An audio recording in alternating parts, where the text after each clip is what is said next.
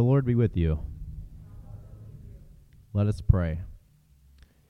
Prepare us, O God, to hear your word through the scriptures of this day. Confront us with your claims on our lives. Clarify the choices we must make if our lives are to have meaning and purpose. Help us to respond to the one who came as the bread of life, so we may know life at its fullest and best. Amen. Today's reading is from Mark chapter 10, verses 17 through 31. As he was setting out on a journey, a man ran up and knelt before him and asked him, Good teacher, what must I do to inherit eternal life? Jesus said to him, Why do you call me good? No one is good but God alone. You know the commandments. You shall not murder. You shall not commit adultery. You shall not steal. You shall not bear false witness. You shall not defraud. Honor your father and mother. He said to him, Teacher, I have kept all these since my youth. Jesus, looking at him, loved him and said, You lack one thing. Go, sell what you own, and give the money to the poor, and you will have treasure in heaven. Then come, follow me. When he heard this, he was shocked and went away grieving, for he had many possessions. Then Jesus look, looked around and said to his disciples, How hard it will be for those who have wealth to enter the kingdom of God. And the disciples were perplexed at these words. But Jesus said to them again, Children, how hard is it to enter the kingdom of God? It is easier for a camel to go through the eye of a needle than for someone who is rich to enter the kingdom of God. They were greatly astounded and said to one another, Then who can be saved? Jesus looked at them and said, For mortals it is impossible, but not for God. For God all things are possible. Peter began to say to him, Look, we have left everything and followed you. Jesus said, Truly I tell you, there is no one who has left house or brothers or sisters or mother or father or children or fields for my sake and for the sake of the good news who will not receive a hundredfold now in this age houses, brothers and sisters, mothers and children and fields with persecutions, and in the age to come, eternal life. But many who are first will be last and the last will be first. The word of God for the people of God. Thanks be to God. Who's nervous? Don't be. Maybe. The man in today's gospel has an affluent life, and yet he's experiencing scarcity. His life is full, but he is empty despite his acquisitions and accumulations, he is searching for, for more. He's acquired wealth, certainly, but it would seem that his wealth is not providing him the life that he wants. There is an urgency about this man. He doesn't simply walk to Jesus, he runs. What must I do to inherit eternal life? What must I do to inherit eternal life? This man is searching for the life that only God can give, a life that he's heard about since he was a boy. It's the story told in Scripture. It's the life that was promised to his ancestors, Abraham and Isaac and Jacob. It's the life that drew the Israelites through the Red Sea into the wilderness. Like those before him, this man is seeking the promised land. However, despite his wealth, his goodness, and doing all the right things, he cannot seem to find his way.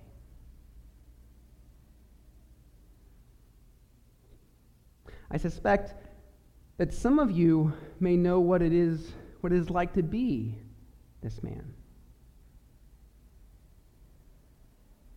There's moments in life where we sense that there is something, something lacking an inner restlessness, an emptiness, a longing for, for something more to be had, to be known. I suspect that each of us could, could probably tell our own version of this man's story. It would go something like I've worked hard, I have a good education, I say my prayers when I go to church. Praise be. I'm a loving wife, a loving father, a loving partner. I'm successful in business. I volunteer in the community. I have a nice house. I have a car. I have a dog. My children are cute and well behaved. Bonus. I have all I need. My life is blessed. By all measures of society, I am a success. I've done everything I was supposed to do. I've done everything they told me to do. And yet, there's something missing.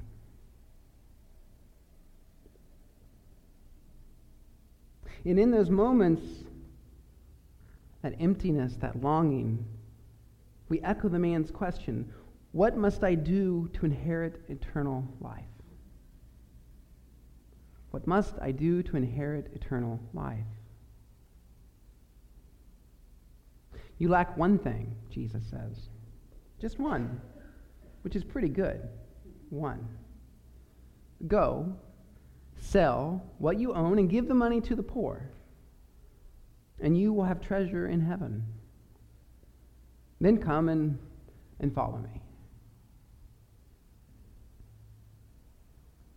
Seems easy enough. Jesus' answer creates, though, an unexpected dilemma. It leaves this man stuck in the middle. Jesus and the way to eternal life stand before him, feet away. Behind this man was his wealth, his possessions, his status. Within him, in the middle, is this nagging emptiness. Does he return to what he knows, or does he go forward into the unknown future? It is too much for the man. He's, in fact, shocked at Jesus' request. That is more than he is willing to spend, to give, to offer.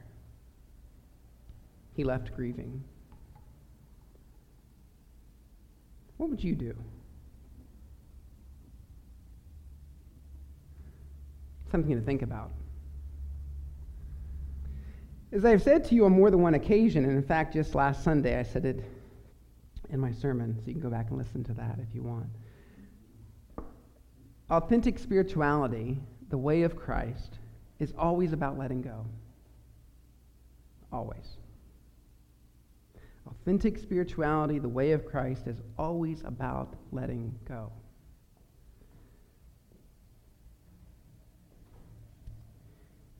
Prior to this moment in the gospel, Jesus has told his disciples twice that he will be killed and he'll rise again. And he'll tell them again in next week's gospel. He must be killed, he must be put to death, the ultimate letting go, so that he might be raised to new life. What is the answer to the man's question? How must I, what must I do to inherit eternal life?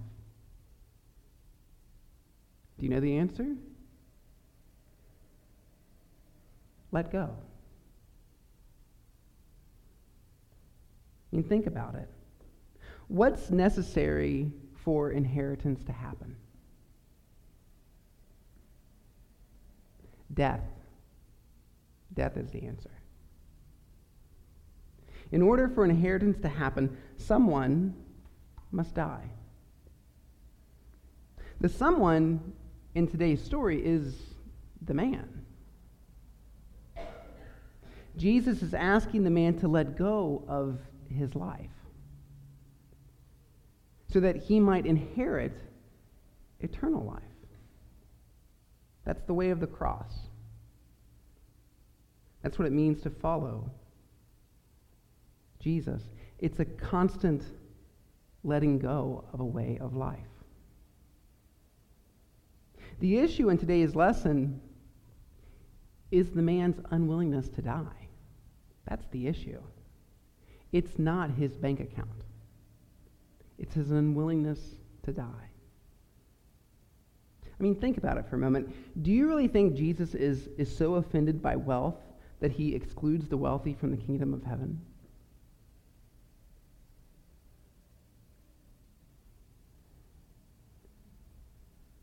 Do you really think Jesus is telling the wealthy to buy their way into the kingdom by selling their stuff and giving the money to the poor? I mean, think about it. So now the formerly rich, the excluded, are now poor and included. And the formerly poor, the included, are now rich and excluded.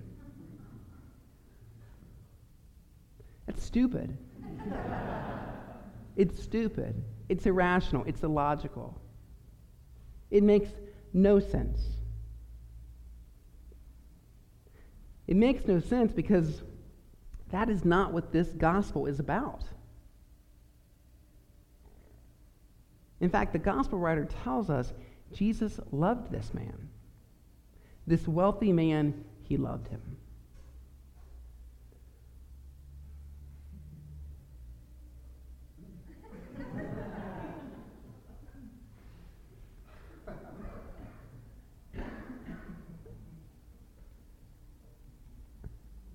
This gospel is about life, not money. Though the two are not unrelated. Jesus is being descriptive, not prescriptive. Jesus is not telling us what we should do with our wealth. He is, though, describing what our wealth does to us, how it traps and possesses us denying us oftentimes the life that we most want and need.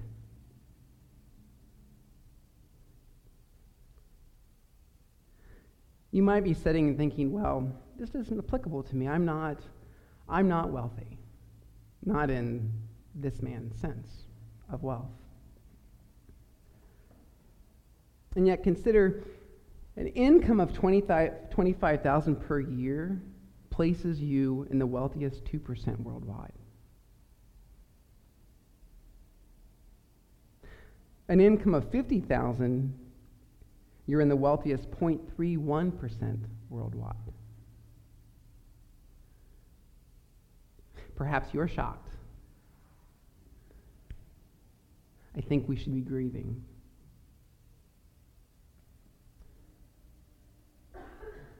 We often hear this text and we think it's about our money, our wealth. It's told to us that way. Usually it's told to us that way so someone can ask you to give more money to the church. That's sad.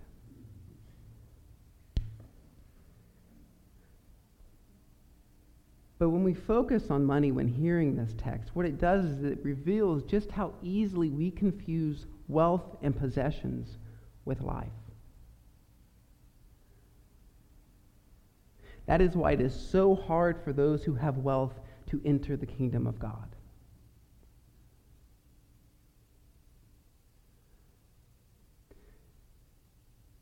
So many of us live in this place that we believe that we can take it all with us at the end of our life.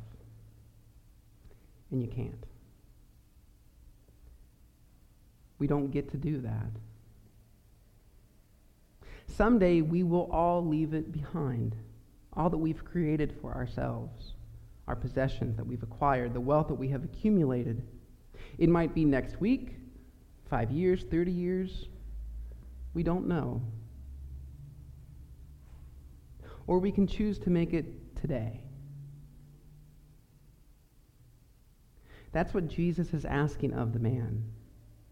It's what he's asking of us today. You see, we can choose this day to let go, to die before we die. It means that, that we don't take ourselves more seriously than we take God. Let go. It means our life is to be found in Christ, not in wealth and in possessions. Let go. We live from a security other than savings and insurance. Our primary investment is not in our retirement, but in our neighbor. Ultimately, it means we do not create our own life. We receive it. We receive life. We inherit life.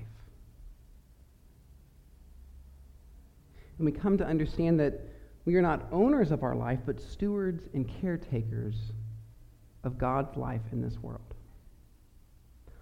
Our choices, our actions have consequences, not just for ourselves, but for our neighbor. But you have to make that choice. Every day it's a choice between life and death. Every day it's a choice of being free to possess the life that God offers you or being possessed by the life the world offers you. What must I do to inherit eternal life? It's simple. Let go. Thanks be to God. Amen.